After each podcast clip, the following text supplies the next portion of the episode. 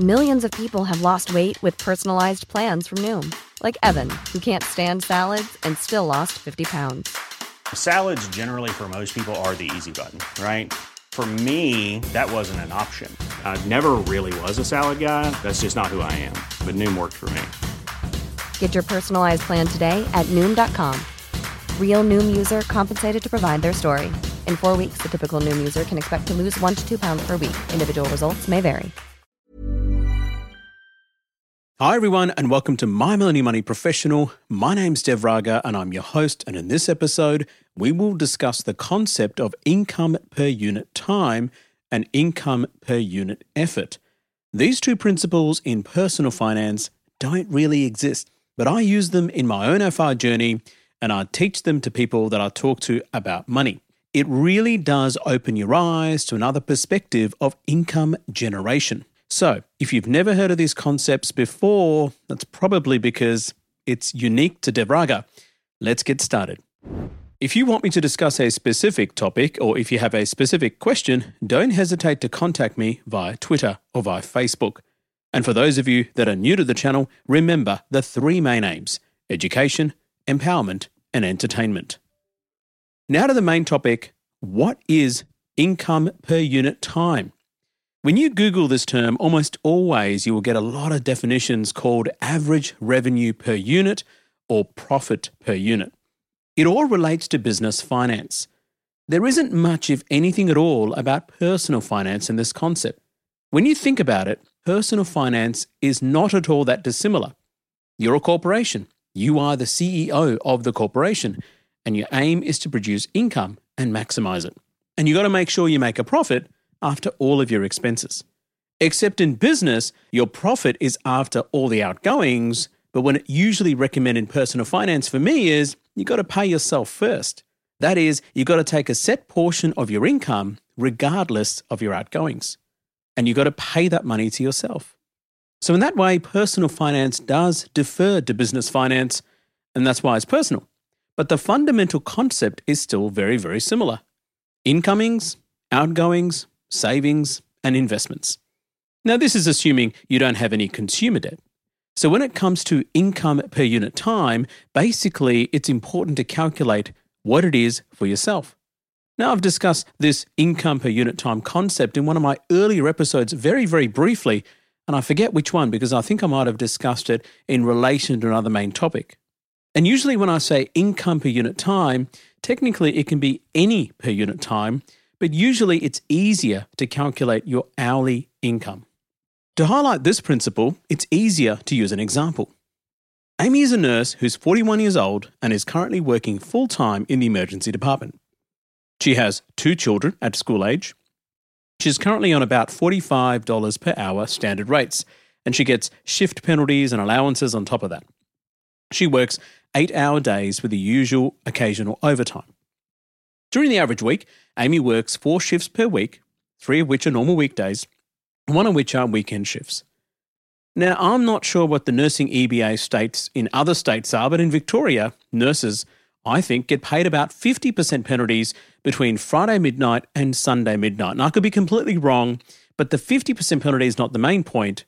But the point about this is to calculate your income per unit time. So bear with me. Now, if it is 50% or any penalties, I think it's actually unfair for the nurse because if they work Sunday night, they're getting docked the penalty rate as it drags into Monday morning. Now, for those of you that have done night shifts, we all know if you work a Sunday night shift and finish Monday morning, your Monday is kind of ruined and your Sunday is also kind of ruined. So I think the ANMF need to do a bit better to negotiate this element of the EBA. Now, if I'm completely wrong, then ignore what I've just said. Nonetheless, back to the scenario about Amy. So, what is her income per unit time for the average week? So, if she does three shifts at eight hours, that's 1,080 bucks. And if she does one shift at eight hour penalty rates, that's an extra $540. Not including super and other allowances, the average income per unit time increases from $45 an hour to $50.62 an hour. Now, Amy did night shifts, for example, and longer shifts, you will note her average income per unit time will go up. Why is knowing your income per unit time so important? Now, once you've calculated your income per unit time, you can review that situation quite easily. Questions to ask yourself would be Are you happy with this income per unit time? Is there anything you could do to improve it? Do you need this income per unit time to be higher or lower? How long can you achieve this in the long term? Is it actually sustainable? For example, let's use a different situation. Supposing Amy is now a 24 year old nurse, and she's also working in the emergency department. She's not in a relationship, doesn't have any children, is single, and she's really keen to learn more nursing and is really keen to see some more and more pathology. She's done her additional critical care course, so she's able to look after resus cubicle patients and potentially also work in other areas of the hospital. For non healthcare workers, usually when nurses graduate, they need to do additional training depending on their specialty of interest in order to work in certain areas like ED, ICU, diabetic education, opioid addiction, wound management, HIF, or district nursing. So in this case, Amy's hourly rate might be a bit lower because she's younger, she's junior, so it might only be $35 per hour. She also does the same four shifts per week, but because Amy is keen to learn and doesn't have any dependents and encumbrances, she's happy to put her hand up for extra work such as overtime, night shifts, and weekend penalty rates. We all know in healthcare, ED, and generally the public hospital system, and private is struggling to fill shifts. So Amy now has a lot of overtime and does one extra shift per week of overtime consistently. Let's calculate her income per unit time. With three shifts at a normal rate, it's going to be about $840. And with one shift with penalty rates, it's going to be about $420. And one shift at overtime rates every week, which is 1.5 times the first two hours, then double time if done between Monday and Friday, let's assume she does, that's $525 extra. Excluding super, all the other penalties and meal allowances, Amy's income per unit time changes if she chooses to do an extra shift. So now, instead of having an average income per unit time of $35 an hour, Amy has bumped it up to $44.52 an hour. That is, from 35 bucks an hour, she's boosted it to $44.52. Granted, she's done extra hours. That's a 27% increase in wage. In other words, no matter what investment Amy did with the money she earned, she's unlikely to consistently get 27% returns on her effort. Whereas training as a nurse and just utilizing the knowledge of income per unit time, she's boosted her income significantly on a per unit time basis. Now, again, when I say per unit time, I'm usually talking about per hour, but you can change it to whatever you prefer per session, per shift, per day, per week, whatever. But it's just easier to come to a very simplistic calculation from a per unit hour. Now let's build on that. Suppose in the previous two scenarios, both Amy's had investment portfolios which also gave them dividends. Then that's passive income. Now I would be adding that income to the original income per unit time calculation. Why? even if they're reinvesting it, it's important to think about the broader picture here, and that is Amy is likely to one day retire and live off those dividends and are essentially replacing her income, earned income, to unearned income like dividends. But during her working life, she can utilize her skill and earn an income and also utilize her investment knowledge to get dividends, which is unearned. Now, why is this relevant? It's relevant because you want to make sure you earn the highest income per unit time as best as possible. And of course, part of that calculation should also include what you value your time as. What this means is suppose Amy needed a cleaner for a home, or a gardener, or perhaps went out to spend some money, such as movies, restaurants, other miscellaneous expenses, she can directly correlate it to her income per unit time. For example, paying a cleaner 40 bucks an hour when Amy's income per unit time is $44.52, the original Amy, well, it might be just worth it if she's worked out a one to one ratio Granted that one's potentially after tax and the one's potentially pre tax. Perhaps going on a holiday, which is going to cost uh, her $1,500 after tax, assuming a tax rate of 30%, means gross expenditure of $2,142, beg your pardon, and this means Amy would need to work 48 hours to achieve this. Where the value really comes is when people utilize these concepts and do work which is the most financially rewarding. Remember, money doesn't have emotion. And I can already sense people saying stuff like, oh, but Amy doesn't have a life if she works overtime and blah, blah, blah. Well, that's a personal decision which Amy will need to take into account before embarking on this journey. I'm just here to spit the facts. Hopefully, this clarifies income per unit time. The businesses use average revenue per unit sales or average profit per unit sales where they try and maximize their profits. For example, for airline companies, premium economy seats make the most money, 33% profitable, whereas business, only make 5%.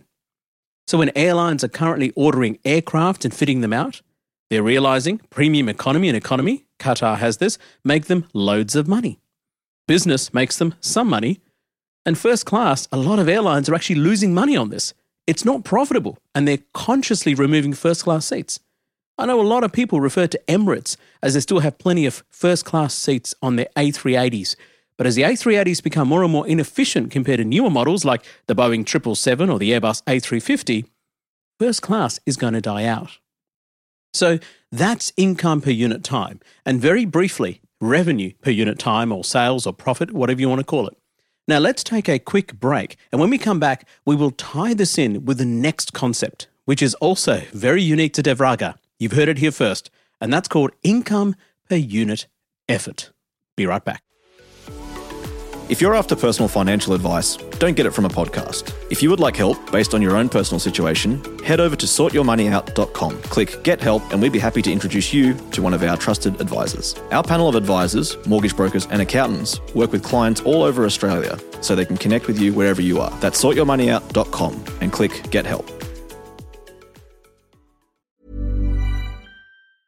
Quality sleep is essential. That's why the Sleep Number Smart Bed is designed for your ever evolving sleep needs. Need a bed that's firmer or softer on either side? Helps you sleep at a comfortable temperature? Sleep Number Smart Beds let you individualize your comfort so you sleep better together. JD Power ranks Sleep Number number 1 in customer satisfaction with mattresses purchased in-store. And now, save 50% on the Sleep Number limited edition Smart Bed for a limited time. For JD Power 2023 award information, visit jdpower.com/awards. Only at a Sleep Number store or sleepnumber.com. Hey, it's Ryan Reynolds and I'm here with Keith, co-star of my upcoming film If, only in theaters May 17th. Do you want to tell people the big news? All right, I'll do it. Sign up now and you'll get unlimited for $15 a month in 6 months of Paramount Plus Essential Plan on us. mintmobile.com/switch. slash switch. Upfront payment of $45 equivalent to $15 per month. Unlimited over 40 gigabytes per month. Face lower speeds. Videos at 480p. Active Mint customers by 531.24 get six months of Paramount Plus Essential Plan. Auto renews after six months. Offer ends May 31st, 2024. Separate Paramount Plus registration required. Terms and conditions apply if rated PG. Now, welcome back. Just before we discussed about income per unit time. Basically, we want to make sure for the time we work, we maximize the income as much as possible. Now, if you're a healthcare worker, you want to be able to think about it like that. If you're any worker, you want to be able to think about it like that because why would we spend time earning less money rather than maximizing the income per unit time? Again, I'm leaving emotion out of it. I'm here to give you the facts. For some professions, this is a lot easier than others, particularly in the healthcare industry. We are lucky in healthcare as we're one of the few professions which can be open 24 7.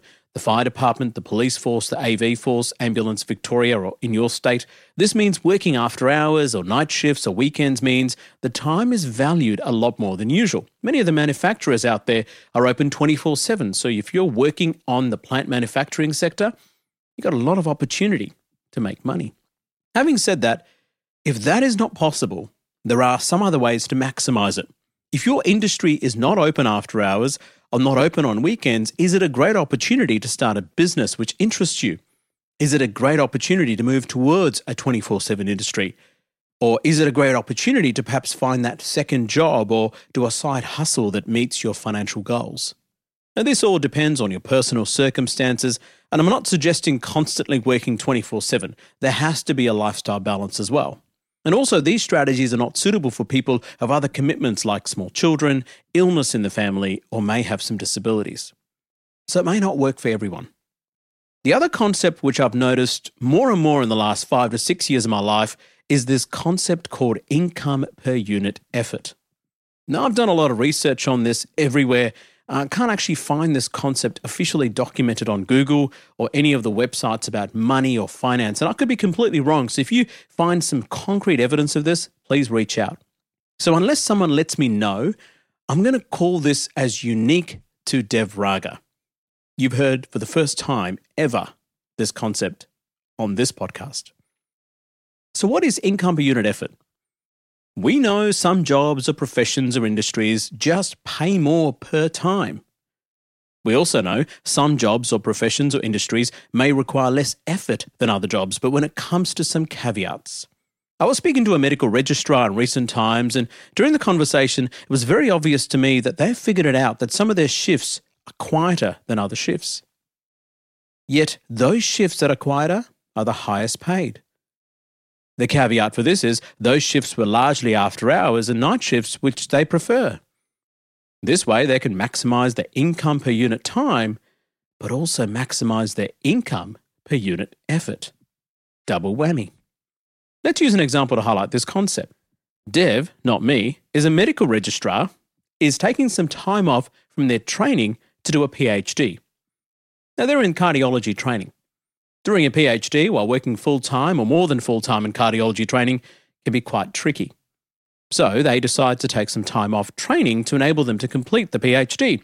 And in some medical specialties, things like master's or PhD is an absolute must because otherwise you won't get a tertiary hospital job or there, there isn't any real medical clout when you set up your private practice.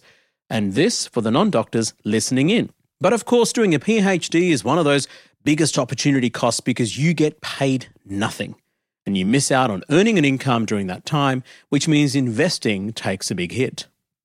To avoid this, Dev thinks about doing some locum jobs while doing their PhD.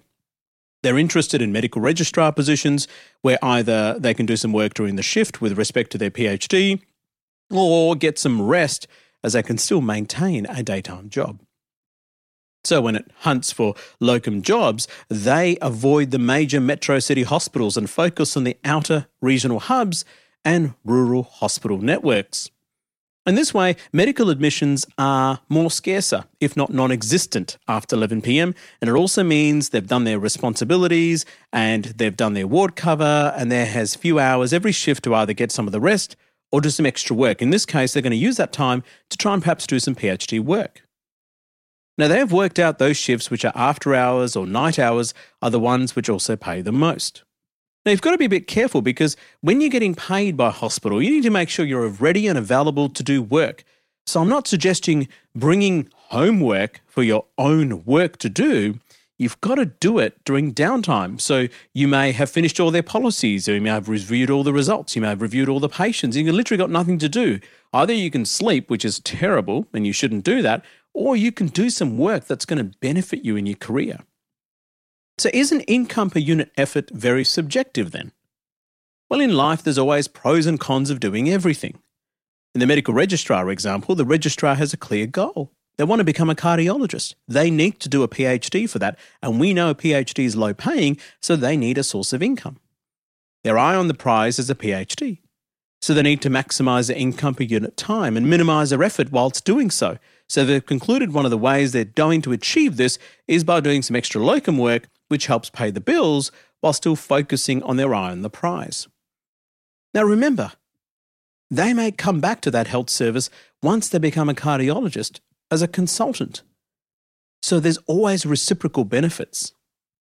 It benefits the registrar, it benefits the health service, and most importantly, it may also benefit the patients. Now, there are many medical examples where healthcare professionals may choose certain specialties, and this includes allied health, etc. They may choose certain procedures, which helps their job satisfaction but also pays well.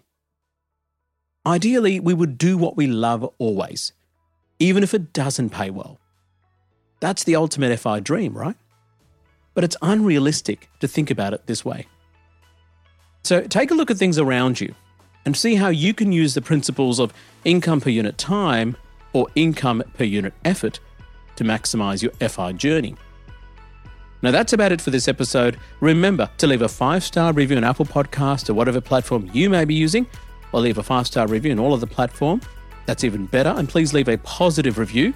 Think about income per unit time and income per per unit effort and try and help your health network out, do some extra work, provide a service, benefit yourself, but also benefit the patients, benefit your colleagues, benefit the health network, and hopefully you'll come back and work in the same health network that's given you the opportunity to locum. The more ratings and reviews you leave, the more people who get access to the podcast, so please keep them coming. My name's Dev Raga, and this is My Millennial Money Professional. And until next time, please make sure you stay safe.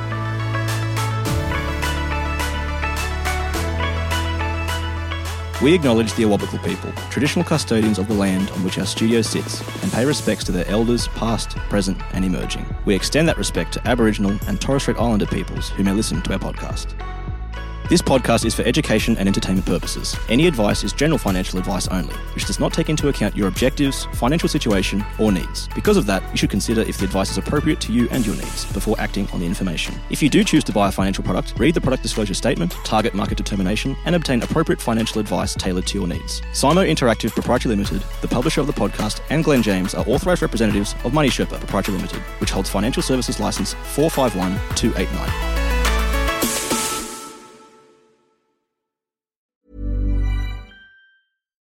Why don't more infant formula companies use organic, grass fed whole milk instead of skim? Why don't more infant formula companies use the latest breast milk science? Why don't more infant formula companies run their own clinical trials? Why don't more infant formula companies use more of the proteins found in breast milk? Why don't more infant formula companies have their own factories instead of outsourcing their manufacturing? We wondered the same thing. So we made ByHeart, a better formula for formula. Learn more at byheart.com.